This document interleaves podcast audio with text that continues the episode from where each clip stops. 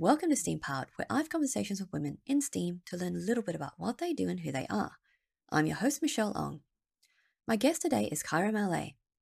Cairo is a cybersecurity GRC specialist who takes a pragmatic approach to governance, risk, and compliance in cybersecurity and works with organizations in various sectors on their path to security maturity.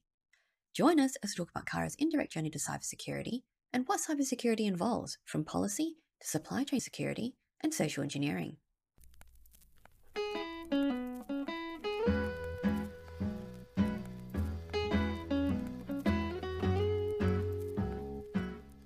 Morning, Cairo. Thank you so much for joining me on STEAM Powered. It's wonderful to have you speaking with me today about all the stuff that you're doing in cybersecurity.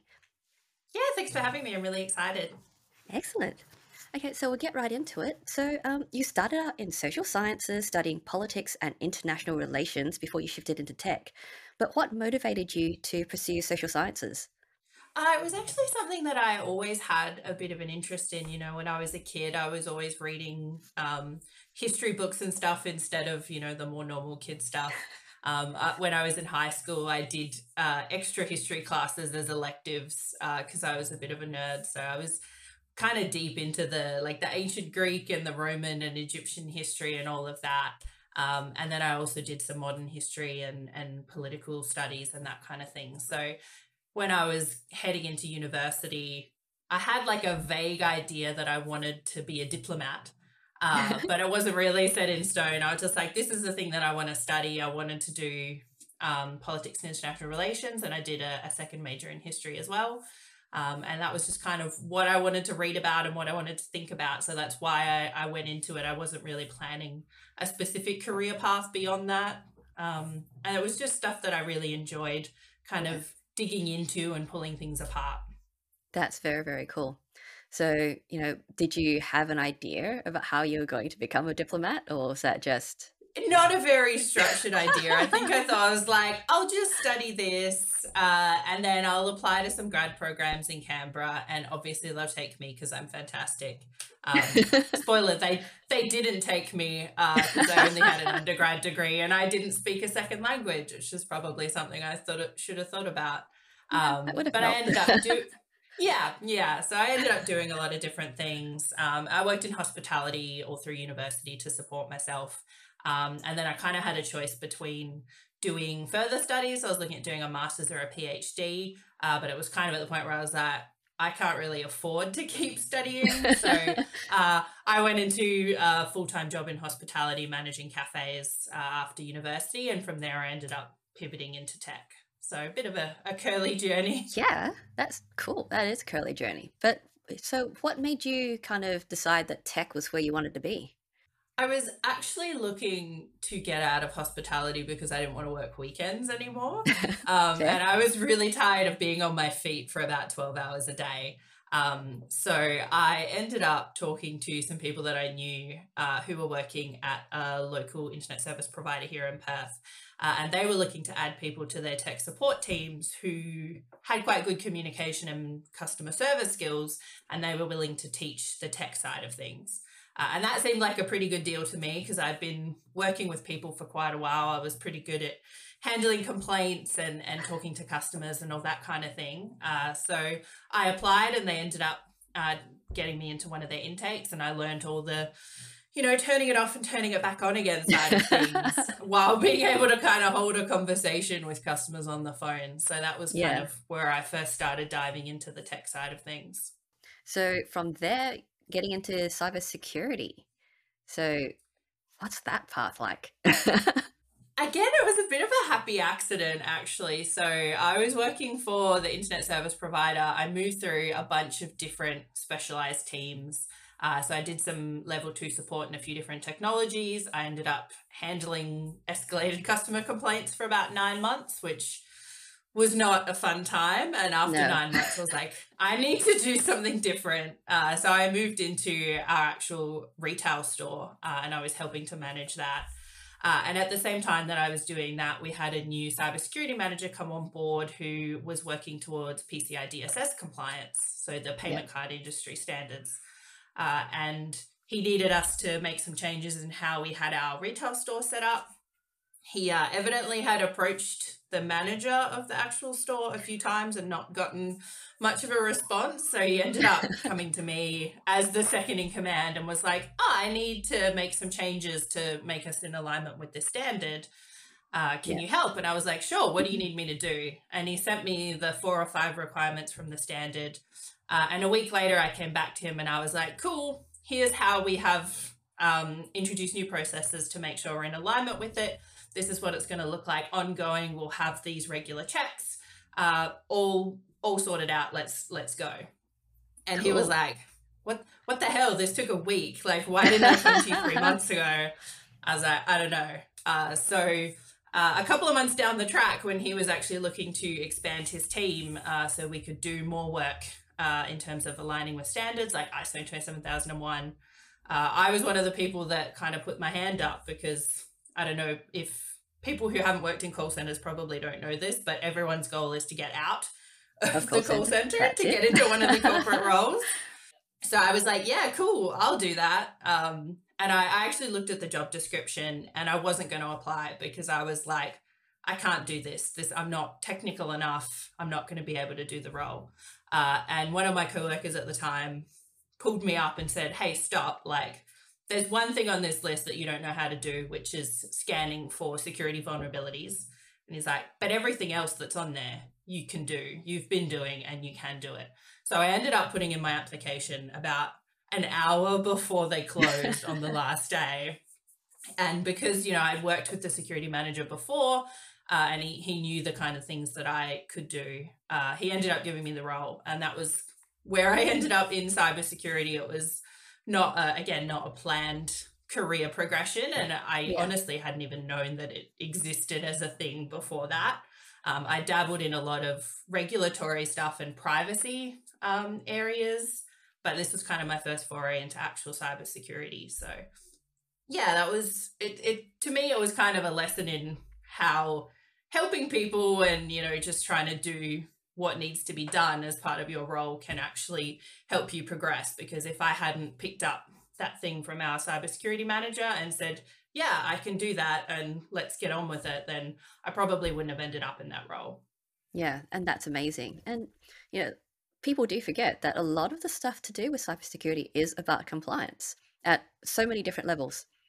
And, you know, it, it's it's not actually an unnatural progression to go from regulatory and compliance into cybersecurity because it's still two sides of the same coin. You're just heading more to the technical side of that. Yeah, exactly. And I mean, there's very spe- there's some specific, you know, regulatory re- and compliance requirements for cybersecurity. You know, we have our own standards that we need to implement. For me, I think the most important part with those kinds of compliance and regulatory activities is to actually make sure you're approaching them in a pragmatic way. I'm I'm not a big fan of kind of the checkbox approach where you know the standard says you do xyz so we're going to do xyz to the absolute letter because mm-hmm. that might not actually make sense for your business you know yes. i've seen a lot of organizations who you know one of the some of the controls in iso 27001 the the standard for an information security management system specify that you should have you know a secure development life cycle uh, and then organizations who don't actually do any in house development will then sit down and write a standard of how to do secure development when they could actually just go, this doesn't actually apply to us, so we're not going to do it. Like, yeah. actually kind of putting that lens over and going, well, what do we as a business do? And what's actually going to make the most impact? You know, writing a policy that you don't need, that no one's going to read, that's just going to sit there, to me, doesn't really accomplish anything. No, exactly. And you know, you a lot of people forget that because as soon as anyone says process, it's like, oh right, so we need to follow everything to the letter. It's like, yeah, but context. yeah, and part of that is, you know, you shouldn't write a process and then roll it out and expect people to follow it. You should look at what people are actually doing yeah. and use that to inform the process. And, you know, you can make tweaks because, you know, there might be some things that people should be doing that they're not. But if you've got too big of a gap between what your process says and what your people are doing, there's probably an issue with the process as well as what people are doing. It's not just the people who are wrong. Exactly. So it's all about the change management aspect as well, because you know you're mm. changing the way that people do things. You're changing the way that they approach what they're doing. Yeah, and the the way that's communicated, I think, is really important. Uh, it's one of the things that I've always been quite passionate about in my roles is you know, kind of taking it to the people. You know, I don't want to Yep. be sitting up in some ivory tower telling people what to do so that they can be more secure because they know their jobs better than I do most of the time. Um, and I'd rather work with them to work out what they're doing, why they're doing it that way. Are there improvements that we can make, or is there potentially, you know, an issue with the process or the policy? And, and maybe we should put that risk lens over it and go, well, is this actually that big of a deal? uh, and if it is, obviously make changes. If it's not, and you're happy for things to keep going the way that they are, then adjust your policy, adjust your process. Don't just, you know, take out the stick and start whacking people. It's about kind of taking them on the journey rather than dictating what other people should be doing. exactly. That's yeah, exactly how you're supposed to handle all process management. Well, in an ideal world, yeah. In an ideal world. Mm. So, what does governance, risk, and compliance involve in the space that you're in? So in cybersecurity, it, it covers a, a lot of different things. So I guess it, it's interesting because people think of cybersecurity and they kind of immediately go to the hackers. Um, and you know, we, we would normally, you know, on the, the good side, we call them penetration testers. Um, and there, there are a lot of them and they do do a lot of valuable work. Uh, but there's so much more going on in cybersecurity than, than just the penetration testers. So um, there's also, you know, a lot of actual defense work going on, sysadmins, network admins uh, who are kind of on the front lines. We've got incident response uh, and a whole plethora of other things. And also my area, which is governance, risk, and compliance. So we're usually the people who are working. Uh, so the governance is, is a lot of the policy and process work. So we'll be looking at defining information security policies.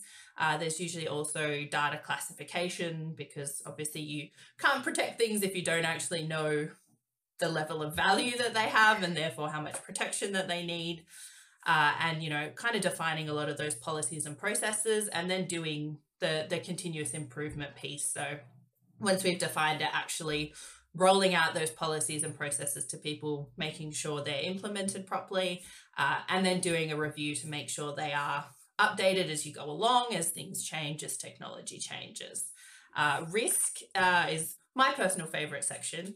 Um, so risk risk management is more where we kind of we look at threat modeling and we actually start looking at what you actually need to be concerned about. Like, how do you prioritize the work, the security work that you need to do, uh, Mhm. and how do you kind of put that into a to do list and and track it? So risk is all about looking at everything that can go wrong, working out how likely is it to go wrong, what's actually going to happen if it does go wrong, uh, and then using all that information to come up with plans so that you can fix those risks. You can uh, avoid them completely by stopping doing the thing that would lead to that. Uh, you can outsource that risk to someone else. You know, you can take your, you know, internal service desk and outsource it to someone else, and then they're carrying the risk rather than you are. Uh, or you can choose to accept the risk, um, which is generally not the best thing that we want to hear. Someone going, "That's fine, we'll just go with it." Um, but Well, the it's, house is it's also uh, exactly. Uh, but the thing, the thing to remember is that you know organizations have a business to run. They're not just there to do security work twenty four seven. You know, there needs to be uh, a particular point where maybe something is too expensive and it's not actually worth the problem. It's it's the whole question of you know putting a ten dollar lock on a five dollar bike. Is it Yeah. actually making sense or not?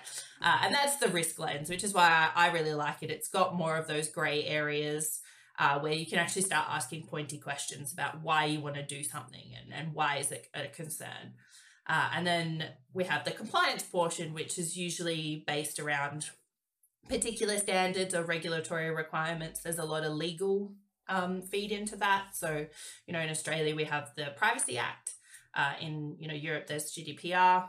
Um, all of those kinds of things will feed into the compliance side of things. So, uh, whichever standard you choose, you have to actually make sure you're meeting all of those requirements. Usually, you'll be the one doing internal audits, uh, and then also you have your external audits where an independent third party will come in and go through everything and, and check to make sure that you're actually doing the things that you say that you're doing. So those Yeah. are kind of the the three areas. You know, we refer to it as GRC, um, governance, risk, and compliance in cybersecurity, and a lot of these areas they do have similar areas in like other parts of the business. So a lot of organizations will have an overarching risk team if they're a big enough organization, uh, and they'll look at all business risks uh, as well as you know environmental risks and and all of those kinds of things. Whereas we tend to specialize specifically into the cybersecurity stuff. You know, the concepts are the same, but we're looking at a, a subtext, a subset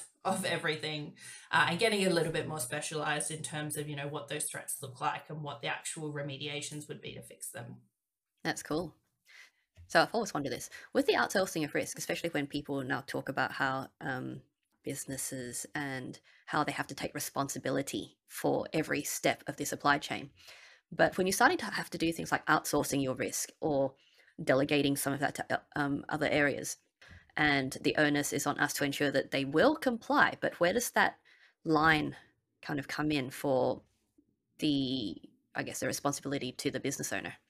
Yeah, it's it's a really tricky question, and supply chain security. I mean, it's it's a big thing at the moment because you know there's been a lot of quite high profile uh, compromises of you know tool providers, uh, SolarWinds being probably the the most yes. re- most famous one, uh, which kind of scared the pants off a lot of people. Um, and supply chain security is not an easy thing to do because you know when you're talking about a supply chain, you really only have a relationship with like one chain link forward and one chain link back um, but all of your providers and all of your customers have their own suppliers and providers and customers as well. Uh, and that can have an impact on you. So, usually, a, a, lot of the time, this will be addressed through contracts. Um, so, you'll have contractual clauses that require your suppliers to do due diligence on their suppliers um, and you require them to provide you with documentation on an annual basis to show that they're doing that and to show that they're doing all of their cybersecurity stuff that they should be as well um, the tricky part of that is you know you then have to make sure you're actually enforcing it um, yeah. which i think is where a lot of people actually fall down because they they sign the contract off they go and they never really think about it again um, so supply chain security is one of those really tricky areas where there's a lot going on. Um, and, you know, in previous roles, I've had to do risk assessments on, you know, our provider is providing us with this service. They've outsourced part of that to someone else. Yep. So you're actually, it's not even third party risk. You're looking at fourth or fifth party risk. Yeah. Uh, and the tricky part is I can't really approach that supplier's supplier and go, hey, give me all of your security documentation because I the relationship's not with yeah. There's no relationship. Um, so it does get very tricky, and mostly it's making sure you have those relationships with your own suppliers and making sure that you know that they're doing it right. And then it's kind of a ripple effect. If everyone's doing it for all of their suppliers and all of their customers, hopefully everyone ends up getting covered. It's not always yeah. the case.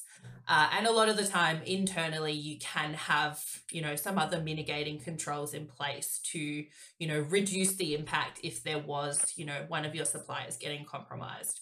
So there's kind of that twofold way to manage it is, you know, internally have some stuff in place that will kind of cover you if something goes wrong with that supplier, and then make sure you're working with that supplier so that, you know, you know that they're doing the right thing as best they can. Um, yeah. And the thing to remember is, you know, an organization or a supplier or whatever getting compromised, it doesn't mean that they were doing the wrong thing. It, it could just mean that, you know, something got missed or the uh, particular threat actor or the attacker or whatever you want to call them just had more capacity. And, you know, I mean, we often say in cybersecurity, if there's a nation state actor that wants to compromise you, they pretty much will because they have the time and the resources to sit there and just find like one tiny chink in the armor. Um, yeah. So really, most of us are just trying not to be the low hanging fruit. We just want to make it that little bit more inconvenient for an attacker to compromise yeah. you, and just hope that they go for someone else.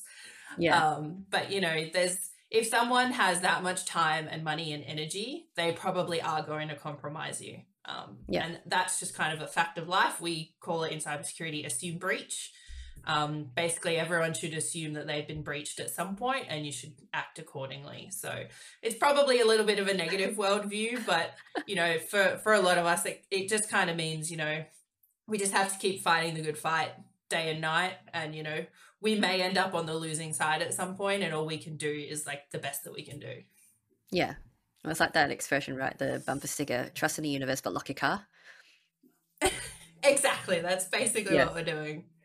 Yep. Distrusting the universe, I think, but locking the car anyway. Exactly. Yeah, and I mean that applies in so many other aspects of, you know, just general living in society. But you know, Yeah. it's it's not just big businesses, it's talking about well, our own personal security, our own personal electronics and devices, and stuff like that, and just being aware that we are vulnerable in so many different ways.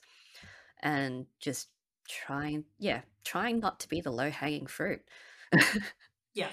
Yeah, and there's like some of the really simple stuff, you know, like I think uh I don't quote me on the exact uh statistics, but I think Microsoft did a study and they found that, you know, like 94% or something, like a very high percentage uh of uh, accounts uh, of account compromises were prevented by multi-factor authentication. Yeah. Um so just ena- like enabling that one thing on your personal device can put Yeah. you so far ahead of the pack in terms of getting compromised that you know it is a little bit inconvenient. I often will get annoyed when i'm i'll put i'm very easily distracted. So i'll put my phone in a separate room Yep. and i'll sit down on my laptop and i'm like i'm going to do some work. Uh, and then i go to log into something and it goes approve the login on your device. And i'm like oh now i have to go get my phone Yeah. uh, but that you know five seconds of inconvenience to get up and go get it from the other room is way less effort than if my account actually got compromised and then I had to deal with being locked out and my account being used to do goodness knows what. Um, Exactly. So, you know, a very small inconvenience for a very big gain in terms of, you know, online safety and privacy. So it's kind of the, the way I approach that is, you know, I think a lot of cybersecurity people will sit here and say, you should have multi-factor authentication on everything. You should have a password manager. You should do this. You should do that. Uh, and none, of- no one really acknowledges the fact that yeah, sometimes it sucks a little bit, but it's so much better than the alternative. Like, let's just acknowledge that cybersecurity isn't always easy and it isn't always convenient. There's definitely ways that we can do better with those kinds of things, but you know, a little bit of inconvenience now is probably better than a lot of inconvenience down the track. So that's kind of how I balance it. Yeah, and I mean, we've all probably known at least a couple of people who've had security breaches, and it's just completely turned their life upside down for weeks, if not months. And it's like, well, Mm.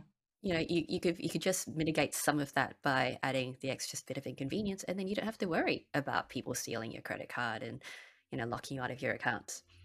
Yeah, I did a, a Yeah. very long time back in my call center days. I was dealing with a particular customer who uh, they'd had their credit card uh, compromised, and so they needed to update their credit card details. Uh, and the way they went about that was they emailed to the support email saying, I'm currently traveling through China. I don't have mobile reception, but I've managed to get on the free Wi Fi. I need to update my credit card details. Here's my credit card number and expiry date. And I was like, wow, no. it's shocking that your credit card got compromised uh, if you're just sending the details in plain text through email on free Wi Fi in China. Um, but you know, she didn't know any better, and that that No. was an opportunity to to talk through what the actual issues are with with what she was doing, and you know, we can do things like you know extend invoices so that your uh, account isn't charged in the meantime, and then you can update your credit card When once you're back in. Australia on the phone in a bit more of a secure manner. So, you know, a lot of the times we'll, we'll look at those kinds of things and we'll go, man, what an idiot. Why would they do that? But they weren't Yeah, no. trying to, to, you know, compromise their credit card. They just didn't want their account to get suspended. Um, Yeah. And, you know, you can't really blame them because no one's ever sat them down and talked through why that might have been a bad idea. So that's an opportunity to actually do that. You know, I mean, I personally have just started learning to knit. Uh, I was in my knitting class last week. Uh, and we started up a conversation about multi-factor authentication I'm that you do. annoying person who will bring it up in conversation. Um, but you know, a lot of the people in that class were, you know, a bit older. They didn't really think about these kinds of things, and the technology isn't something that they, you know, have kept up with over the years because Yeah, 70 years of technology is just too much. You know, I'm It starting is. to get tired, and I'm only 33. Um, so you're just having that conversation to actually explain why something is a good idea and what it will actually help prevent to stop is really great. And I think more people need to take the time to do that, both, you know, in professional environments and in personal environments as well. Yeah. It's, it's all the same concepts. It's just how we actually apply them. It is. Yeah. Pretty much just being a bit more aware about what we're doing and where we're doing it. And yeah, I, I tend to have those conversations periodically with my clients. And yeah, in my freelance work, I get given a lot of passwords. Some of them are really rubbish. And it's like, please change your passwords for the love of God. Look, I'm going to change it for you and make it something really annoying if you don't do it for yourself. yeah, yeah. I mean, we've now the it's not been that long since the seasons changed, so we're now into yeah. autumn 2021 as the new password of choice. Um, or or spring 2021 if you're in the northern hemisphere. So really being in the southern hemisphere is a security control because it means you know our our default passwords are going to be slightly different. Exactly. It's going to be much easier. I remember seeing um, statistically the most common password is monkey. I don't know if that's still the case now that everyone knows that. yeah, I've seen um like they every year they'll publish lists of like the most common passwords. Uh and there's always like there's usually dragon up there somewhere yes. and yep. and I've seen people try to do like psychoanalysis as to why people would choose dragon. I was talking about how, like, oh, you know, a dragon is like a strong, powerful beast, and people use it because they think that strength will protect their account. And I was like, maybe they just watch a lot of Game of Thrones, like, or or they think dragons are cool. Like, I think we might be overthinking it. Yeah, but, I think kind of Occam's razor. I think we need to kind of, you know, just accept that maybe they just really like dragons because they're cool, or they just like yeah. monkey because monkeys are silly, and who would think of monkey? Yeah. I mean, my favorite is using positive affirmations as a password. So, you know, you get onto your work computer and you type in, you are doing a great job to log in. Uh, it just sets you up for a nice positive day. Love it. Just get that mindset. It's all mm. very subliminal right there. yeah. Yeah. I think it's great. That's so cool. So, getting back on track. So with um with your background in social sciences, how has that informed the work that you do? Because you mentioned that you know this is a thing that people have brought up in the past about mm. um yeah your entry into this space. Yeah, I get uh, get asked a lot about it, particularly because you know I've I've worked places and with people who've kind of said, oh, you know, having a bachelor of arts or a bachelor of social science, like it it doesn't actually provide you with anything that's relevant to this job. Uh, and they're like oh you know you you'd be better off having a, a bachelor of computing or something like that. Uh, and for me like i understand that yeah i came into the technical field a little bit later. There's a bit of catch up to do there um, which is something that I, I do i do a lot of study in my spare time as well as i think pretty much everyone in tech does to keep on top of everything. Uh, but for me you know the the real distinction was you know the things that my degree taught me i actually use every day in my job you know. There was a real focus on you know research and information gathering uh, and being able to pull together information from everywhere to come up with you know a cohesive view of a particular topic or something like that uh, and then being able to kind of assess the information that you've pulled together so work out what's reliable and what's not reliable uh, which is probably a skill that i think a few more people these days need to have um, and then being able to work through all of that information to form a particular point of view uh, and actually make an argument of what you think should happen or how you think things should be.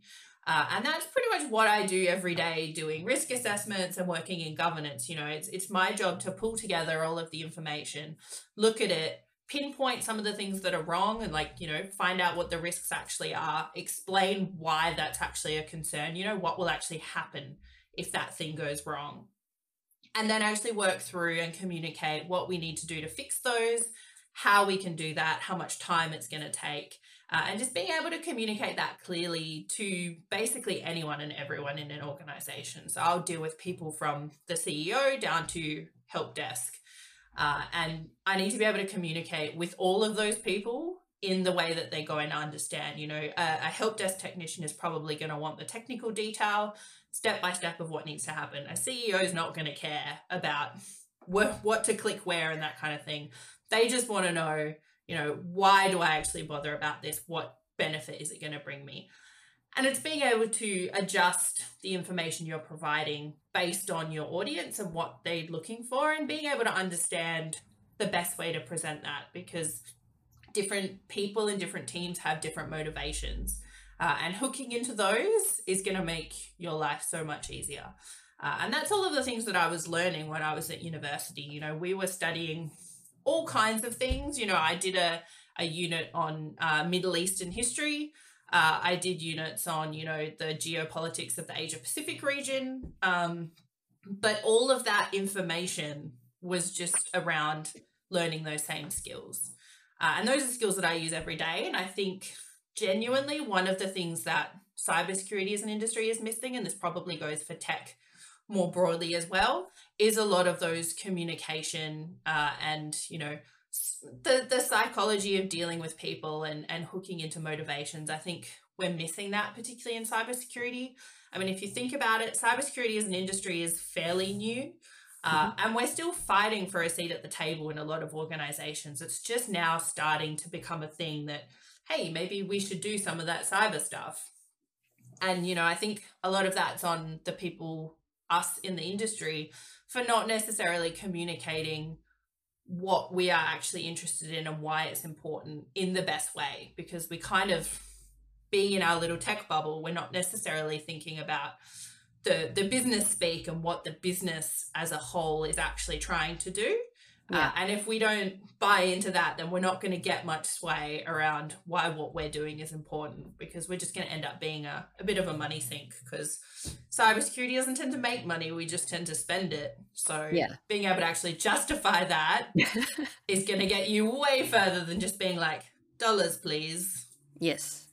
Yeah. And because it's such an, it's a part that permeates all aspects of the business. It's just, mm kind of underneath. So you don't realize that everything that you do does involve a lot of these sort of concerns and these kind of considerations.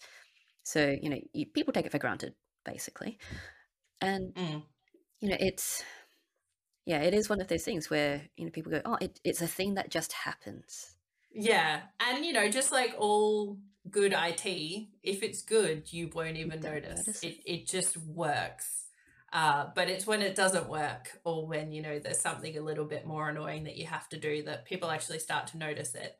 Uh, and that's when you need to do the justification piece, right? if you're going to make everyone, you know, get the, the code off their phone to log into something, you better have a good reason to explain to them. Um, and yeah, there there is a good reason, but if you can't get that across, you're not going to get the buy-in, and people aren't going to want to do it. So that yeah. to me is the most important part: is actually getting that buy-in because otherwise people will find every way to get around you and to not talk to you.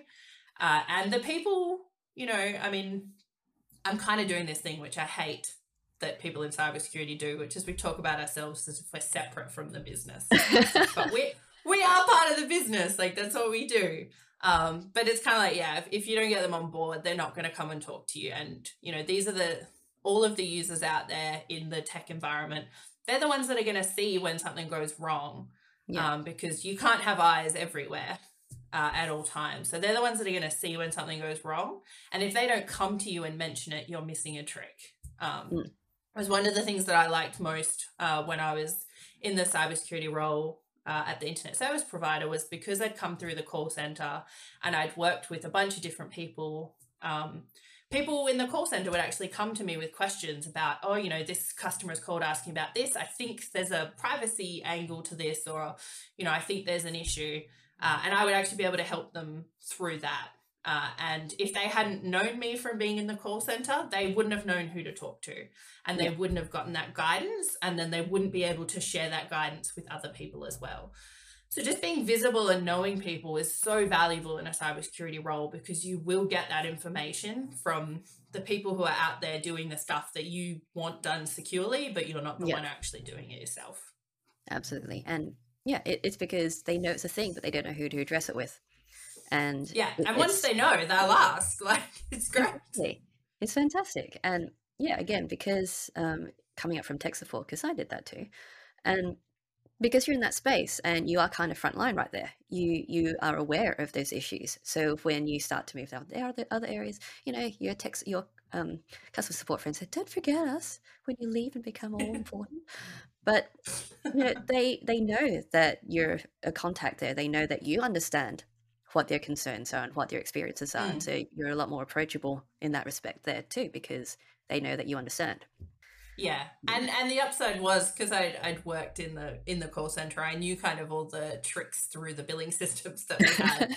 so I pointed out a few things that I was like, this is maybe not the best way to do that thing because I know how to get around it. so just ha- having that inside knowledge is also a little bit valuable. I think you know it's really good for people in cybersecurity who are kind of behind the scenes to really get an understanding of what is happening on the front line, you know, actually buy into what your organization is doing. Yeah. Um, you know, I've, I've had conversations with people where it's like, you know, you work in the IT department or the cybersecurity department of, you know, a mining company. It's like, do you say that you work in IT or do you say that you work in mining? Um, yeah. And a lot of people, they won't, they will only identify with the IT part of it. Um, yeah. But you work in both. You need to understand what everyone else is doing to work out how to support it properly and how to secure exactly. it properly. Um, and just kind of getting out there and, and understanding what people are doing is so so valuable. It is absolutely. So yeah, we've we've talked a bit about multi-factor authentication and we've talked about security through PCI DSS for payment security and you know network security. What are some of the other considerations that you know businesses need to have in terms of cybersecurity and yeah, just general protection in, in that space. Yeah, I mean, it, it all depends on w- where you actually are. You know, the the guidance for a large organization with a dedicated IT team and a dedicated cybersecurity team is always going to be different to a small business that has 10 people total uh, and you know the IT setup is done by the owner's son on the weekends when he's got a bit of spare time.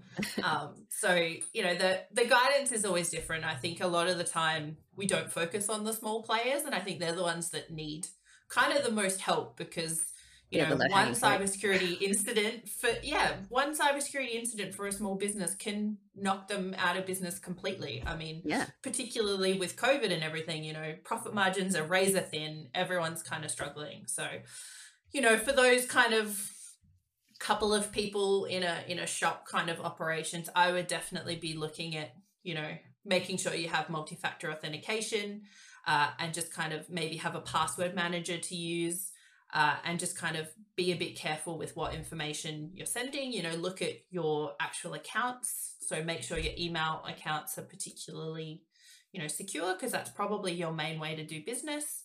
Uh, and just making sure that that's protected uh, because that will be a relatively, hopefully, easy exercise, but it will save a lot of pain. For bigger organizations, it becomes a lot more complex and you kind of need whole programs of work. Uh, and these are the ones that will end up, you know, working with particular standards. So you'll end up aligning to ISO 27001, which is how you set up a whole governance system to manage your cybersecurity. Um, or you'll have, you know, industry specific ones. So PCI DSS applies to any business that processes credit card payments. Um, there's also one specifically around, you know, operational technology. So that's kind of anything that's doing physical processes. So in manufacturing or mining, where you have, you know, uh, automated, you know, robot arms doing stuff or automated drills. Uh, there's particular standards for that.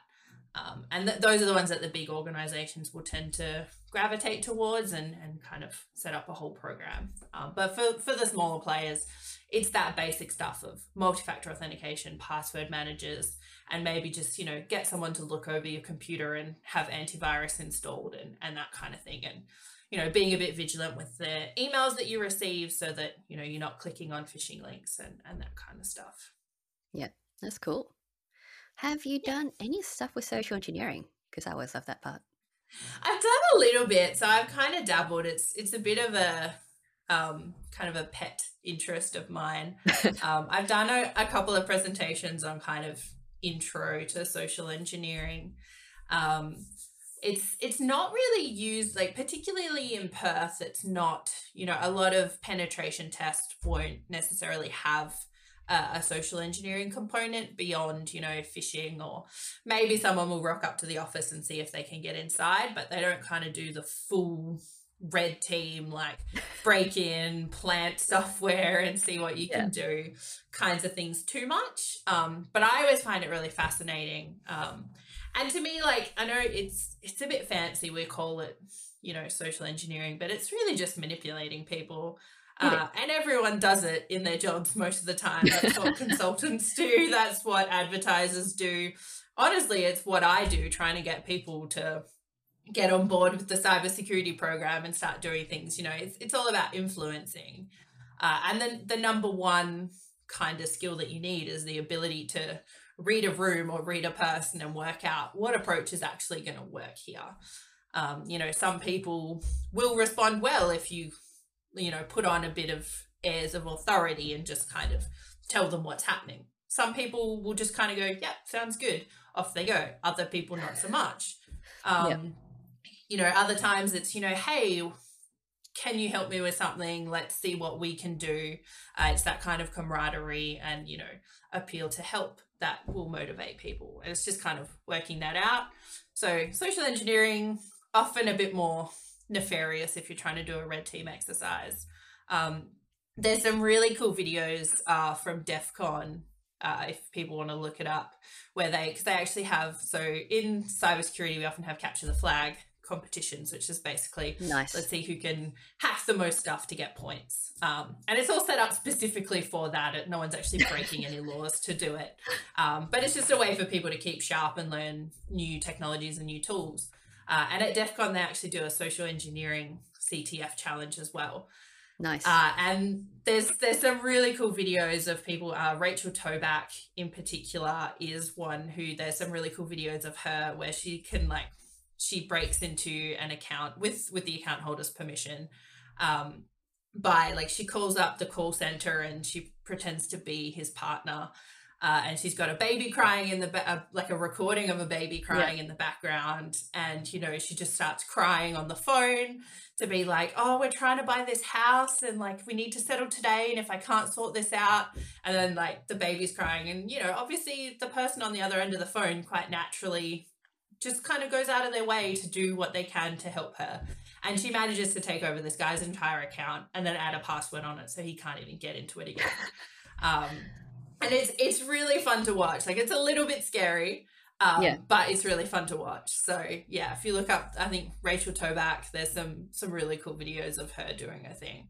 That's very very cool. But yeah, those mm. adding those extra stress factors so you you're you're coming across as frazzled the person takes on some of that energy as well and then they want to help you because people just want to help each other. Yeah. Yeah and and then adding that sense of urgency as well because if you kind of if you put people you under a little bit of frame. pressure with urgency they kind of you suspend a lot of your logical thinking and you just go into oh my god we have to get this done.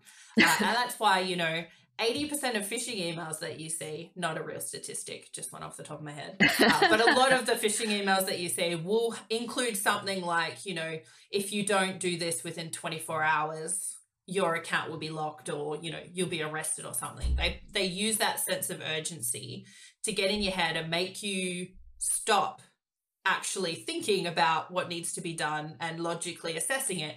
And instead you just go, oh my God, I've got to get this done. And yeah you will click that link and that's it's just the way that our brains are wired.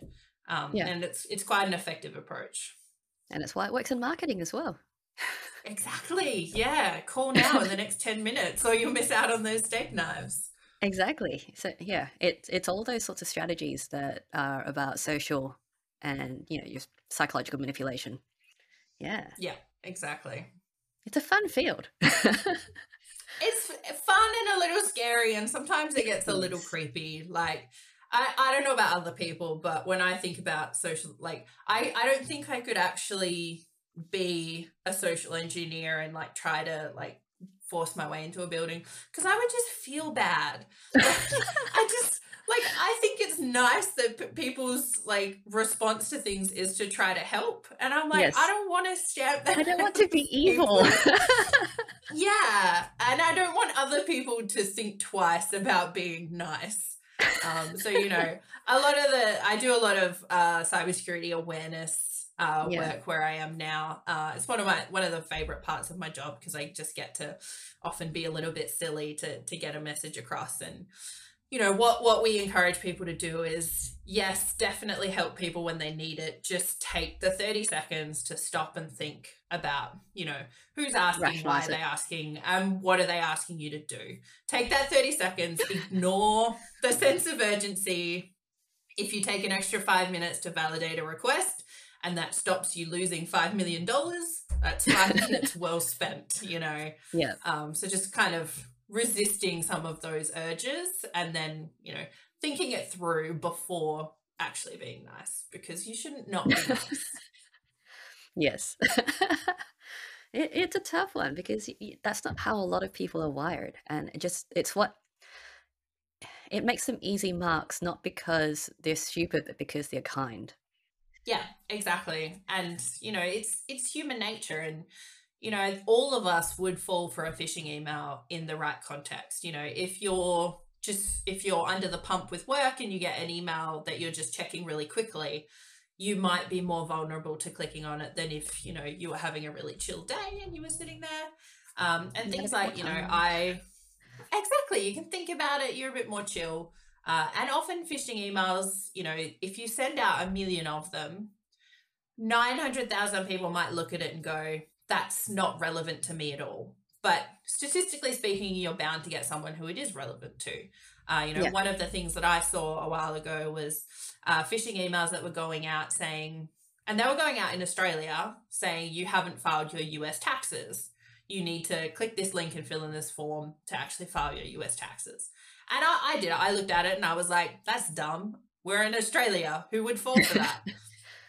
I then learned that US citizens even when they're outside of the country, have to file their taxes. Yes. And I was like, oh, okay. If I was an American living in Australia and I got that email, it would probably be relevant to me and yes. I might actually click it. You know, I'm they're not stupid. It's just the situation has come together, you know, the stars have aligned and that particular email is relevant to them. It looks legit, so they click on it. That yeah. it's it's human nature. It happens.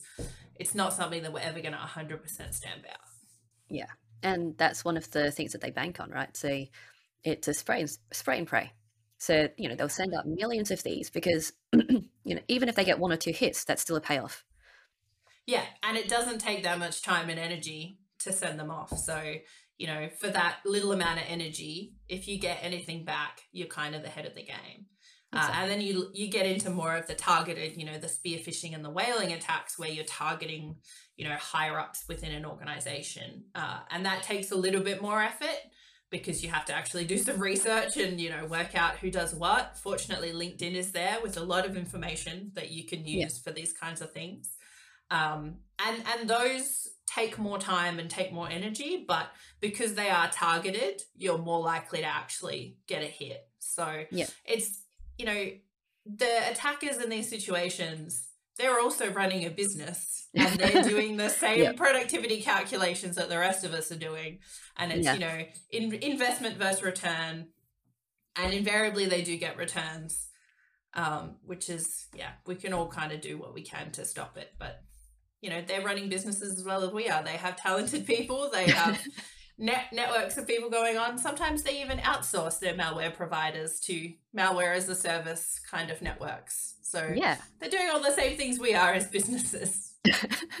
well, it is a pretty lucrative business. I mean, as as a business yeah. model, it's it's evil, but you know, it, it's still an income and it's still a business that they have found that there's a niche for. Yeah, exactly. So yeah, I mean, it's kind of just an ongoing battle between I guess, each side of the conflict, and we're all just kind of hoping to stay one step ahead of each other. Yeah, exactly. Yeah. Very cool. And awful at the same time. yeah, like like a lot of things, it's I mean, one of the reasons I like working in cybersecurity is there's a lot of problems to solve. Uh, and they're quite interesting and a lot of the time it's a bit depressing. but you know it's it's kind of like to me it, it's a good thing to do like to make the world that little bit of a better place to make yeah. an organization that little bit more secure. To me that's a really easy way to to make a positive change in the world and that's one of the things that i enjoy about it. Uh, and it's also really interesting uh, kind of problems to solve. And one of the things I, I quite like getting into is you know why things are happening in a particular way. You know, why is a particular organization being targeted? Who's actually targeting them? That's the stuff that I find really interesting. Yeah. Uh, and that hooks directly into like a lot of the stuff that I did at university. I wrote my honors thesis on um, the relationship between human rights violations and uh, incidences of terrorism uh, in yes. particular regions of China. Uh, and a lot of what I was digging into was why people do particular things, you know, what societal factors push them to take particular actions, what individual psychological factors push them to take particular actions. And that stuff directly translates into cybersecurity. I mean, until recently, I was working for, you know, one of the world's largest mining companies. Uh, and working there, you know, a lot of the stuff that we were looking at from a cybersecurity angle was to do with international politics yeah. and yeah like regional politics and you know you would see government announcements come out about trade wars with china or you know china and russia are fighting over something. Um, and we would see those political changes reflected in the kinds of threats that we were dealing with. Um, so that interrelationship between you know what i studied which to most people is completely different and unrelated and the work i was actually doing i actually really enjoyed um, yeah. And it, it, was also really fun for me because I'd done a lot of study around um, China specifically uh, and the Asia Pacific. A lot of that did feed into what I was doing because, you know, China and Australia, there's such a strong economic relationship there. And the politics is always a little bit questionable. uh, and it, it, will swing back and forth as to who's doing what yep. and who thinks what's a good idea. Uh, and being able to understand those political movements really helped me in my role a lot. And, you know, I kind of got to be like, oh, hey, that particular region of China has these particular, you know, ethnic populations. And that means that the government's going to do this. And then that changes their relationship to Russia or Mongolia. Um, yeah. And being able to draw those relationships, like I, I had a pretty firm grounding in that.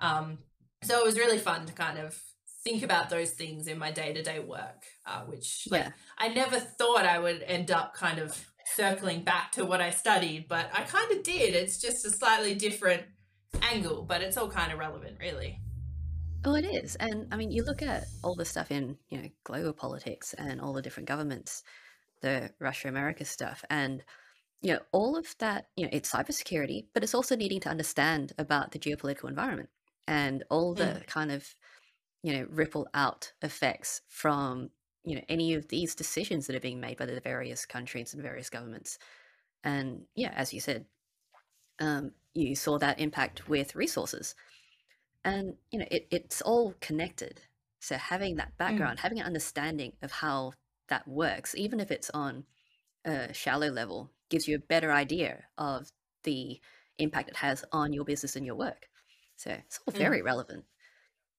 yeah, and it's just part of part of it, I guess, is just understanding what your business actually is. You know, every organization is going to have different things that they need to be concerned about. You know, that's what we were thinking about when I worked for a, a mining company. But, you know, I've worked for other organizations, you know, that's, you know, a bank has different concerns. They've got a lot more regulatory requirements that they need to meet. There's much more oversight of what they're doing. So they're very concerned about making sure they have paper trails. Um, and there's a lot of anti money laundering and anti terrorist things that they need to, you know, abide by. Whereas, yeah. you know, uh, a mm-hmm. different organization I worked for was in emergency services. And they're less concerned about keeping information private and more concerned about making sure that information is available to people in the field when they need it as soon as they need it because yeah. a lot of that information isn't actually highly sensitive but it needs to be gotten to immediately because if you can't find a particular address that your emergency vehicle is yeah. trying to go to someone might die um, yeah. so balancing that kind of i guess it's adjusting the cybersecurity approach based on what your organization actually does. I mean, in cybersecurity, we talk about the CIA triad. So that's confidentiality, integrity, and availability. Uh, mm-hmm. And for like most organizations, you're concerned about confidentiality. You want to keep your information private and protected. Uh, but that's not what all organizations need. You know, an emergency services organization, they don't really care so much about keeping their information private. They need it to be available. uh, and they need it to have integrity. They need it to be accurate. So, Yeah. and then they put confidentiality last. Um, and it's just kind of having that flexibility to understand what the organization needs, what it values, and being able to adjust your approach based on that because it's not security isn't a one size fits all thing. Yes. Uh, and a lot of people will try to cookie cutter and say, well, your organization should should do this. I mean, multi-factor authentication is the, the classic one. An emergency services organization There's a few seconds that fly. they can't afford. Yeah. Exactly. If they're out in the middle of nowhere trying to find a fire or someone who's in medical danger, they're not going to pull out their phone and get a six digit code and enter it into a console. And to me, that makes perfect sense. That's the risk versus the reward. The, Yeah. the balance is is in the other direction. So yeah, maybe you don't necessarily need MFA there. Um, but on the flip side, that means your accounts could be more likely to be compromised. So you don't want someone being able to get into that information and change it. So just give people read only access. That to me Yeah. is the mitigating control. Because yeah, someone can, you know, find some addresses that's probably not super sensitive. As long as they can't change them, it's probably going to be okay. And that Yeah. it's that, you know, balance of, of everything that you need to consider when you're looking at your security controls. Absolutely. So yeah, it's the whole authentication, authorization, and access control stuff. Just trying to be able to balance that all for your needs. Yeah, exactly. I'm evangelizing a little bit, but I have strong opinions on these. Which I think is fair, given this is the field you're in. yeah, yeah, I think it's okay to have opinions on like my area of expertise. Just a little bit. A little bit, yeah. cool. Okay, so let's see. Time wise, uh, ooh, I'd love to keep talking more about this, but let's move on to those other questions. yeah. cool. So, what hobby or interest do you have that is most unrelated to your field of work? Oh, interesting. I'm actually a really boring person. I spend a lot of time watching Netflix. Um, I think good. I think if you talk to anyone in tech, they have their like backup completely non-technical career path that they like fantasize about. For me, I would like have a little hut in a forest and I would just spend my days baking and making jam. Um Oof, cottage that core. kind of- yes. yeah, a little bit cottage core. I've recently started learning to knit, uh, which again, a bit cottage core. Um, but I'm actually really enjoying it. I'm like two weeks in, uh, and it's just like I'm very easily distracted. I'm always fidgeting. So having something to do with my hands, uh, like while I'm doing other stuff, is is really good, and it- it's quite like it's quite focused um, and repetitive. So it's a little bit kind of like meditation. Uh, and I quite like knitted goods, so I'm looking forward to like knocking out a cardigan or a scarf or something. Um, so that's, that's fun. kind of where I'm at. yeah. Yes, all good. I actually spoke Mm. to a surgeon, um, Rhea Liang, and she actually she became Twitter famous for a bit because she was seen crocheting at a medical conference. well, I mean, look what happened with Tom Daley at the Olympics. I He was know, right? knitting in the in the crowd, and it went Yeah. viral. And he he knitted that amazing uh, Olympics cardigan, which I love. Yes. Um, and he actually uh, auctions off a lot of his knitting to raise money for, I think it's a, a brain cancer foundation or some some form of charity. Um, Yeah. So like, it, he's not only just like being wholesome and knitting, and it's delightful. he's also raising money for charitable causes, which I love. So Exactly. Um, Perfect way to use your platform. exactly. Normally he's diving off them. Now he's just knitting on it. It's great. Excellent. Perfect balance. exactly. Cool. And which childhood book holds the strongest memories for you? Oh, that's a good question. I think actually, uh, so I was always a bit of a nerd. I read a lot as a kid. Um, probably the ones that have stuck with me uh, are the like there was a whole series of books by an, a writer called Tamora Pierce. Um, And she wrote a lot of like kids' fantasy books, uh, and they had a lot of really quite strong female characters. Um, I remember there was like Alanna, the the lioness, Yes. uh, and then there was the one of like the first female squire uh, after they let girls in. Um, and there was also there was a series of books that had four main characters, and they had like quite a strong friendship. Um, but I really remember these books because they always had such strong female characters, and that wasn't something that I, you know, saw a lot of in books that I was reading. You know, I read a lot of fantasy and sci-fi when I was younger and those are kind of quite male character centric and a lot of the female characters were you know supporting characters at best uh romantic interests and damsels in distress at worst um Yep. so for me reading those books it was kind of whoa to be able to see like young young girls who are about my age who were you know out there like saving the world and and doing stuff like that it was probably one of the reasons i got so into buffy the vampire slayer as a teenager as well it was like yeah. Yeah just you know teenage girls kicking ass it was something that i i i really like it was kind of mind-blowing to see uh, and i think you know there's a lot more of that in media now and and i hope the the kids these days are growing up with that a little bit more and and will kind of take that forward as they grow up Absolutely. Yeah, Tamora Pierce was one of my favorites. Um, like I'd always carry one of those books with me whenever I went traveling with family. Like it was just the thing that I had to pack. It didn't Yeah. matter if I'd read it like six million times. It always came with me. yeah I think I've actually got some on the bookshelf behind me. I think there's a couple of. Tamora Pierce books. Like I know I'm in my 30s now, but they're still there. Like Yes. maybe I'll revisit them. Absolutely. And you know, I I saw mm, relatively recently. By recently, it could be any time in the last two years. Um, Yeah. uh, I think it's been greenlit for being made into an actual series. Oh, really? I don't know which part. Yeah, so they're actually doing the Tortall universe. I don't know which books. I haven't kept up to Oh. date, but I saw an announcement saying that they've actually bought the rights to Tortall, and they're going to be making stuff out of it. It's like yes, because everyone's been waiting for her to actually agree to allow someone to have it, and I think they were saying that one of the issues that she had with people wanting to produce it was they might want one book, not make the rest, and then the Mm. license would be tied up forever and you couldn't do anything with it. Yeah. So clearly something's changed. And, you know, she's now said, yes, you may do this. So I'm really looking forward to that. I don't know which one. Yeah, hopefully.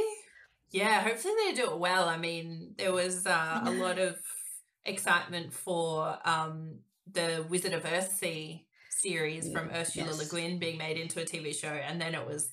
I haven't actually watched it, but I've heard that it's trash. Um, Ah, was that recent? Because I haven't paid attention to that one.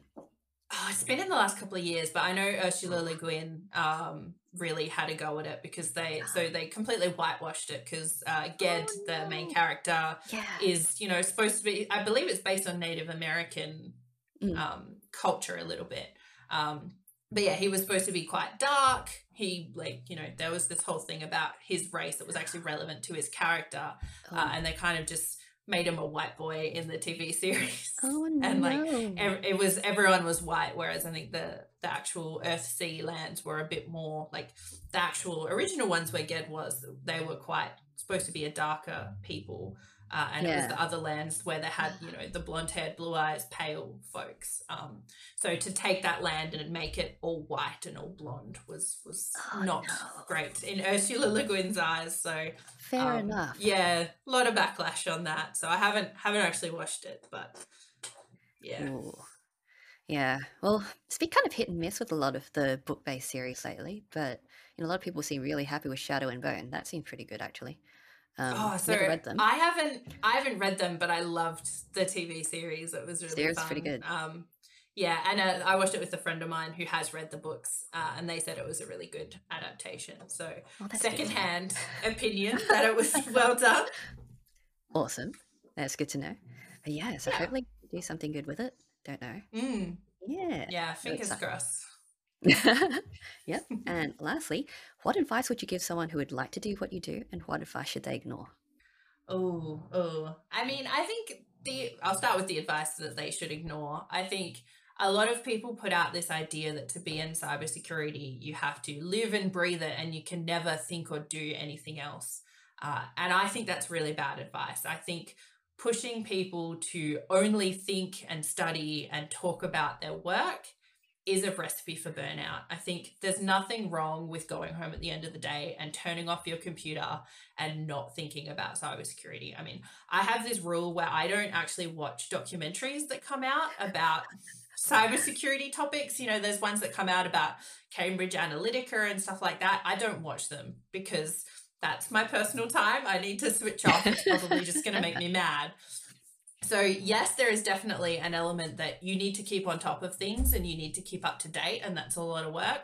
But don't have that be the only thing that you do. Have have a balance and don't let anyone tell you that just because you don't go home at night and play hack the box every night that you're not going to make it because that's a to me is a very unhealthy attitude and you might get into the industry and you might do well but you're probably going to burn out within five years and you're not going to want to come back um, so that's the the advice to avoid i think for people who do want to get into cybersecurity i think getting involved in the community is a really good step you know there's a lot of people in cybersecurity who we all recognize that there is a bit of a shortage of people in our industry uh, and we're always happy to kind of help people get across what they need to to kind of come in.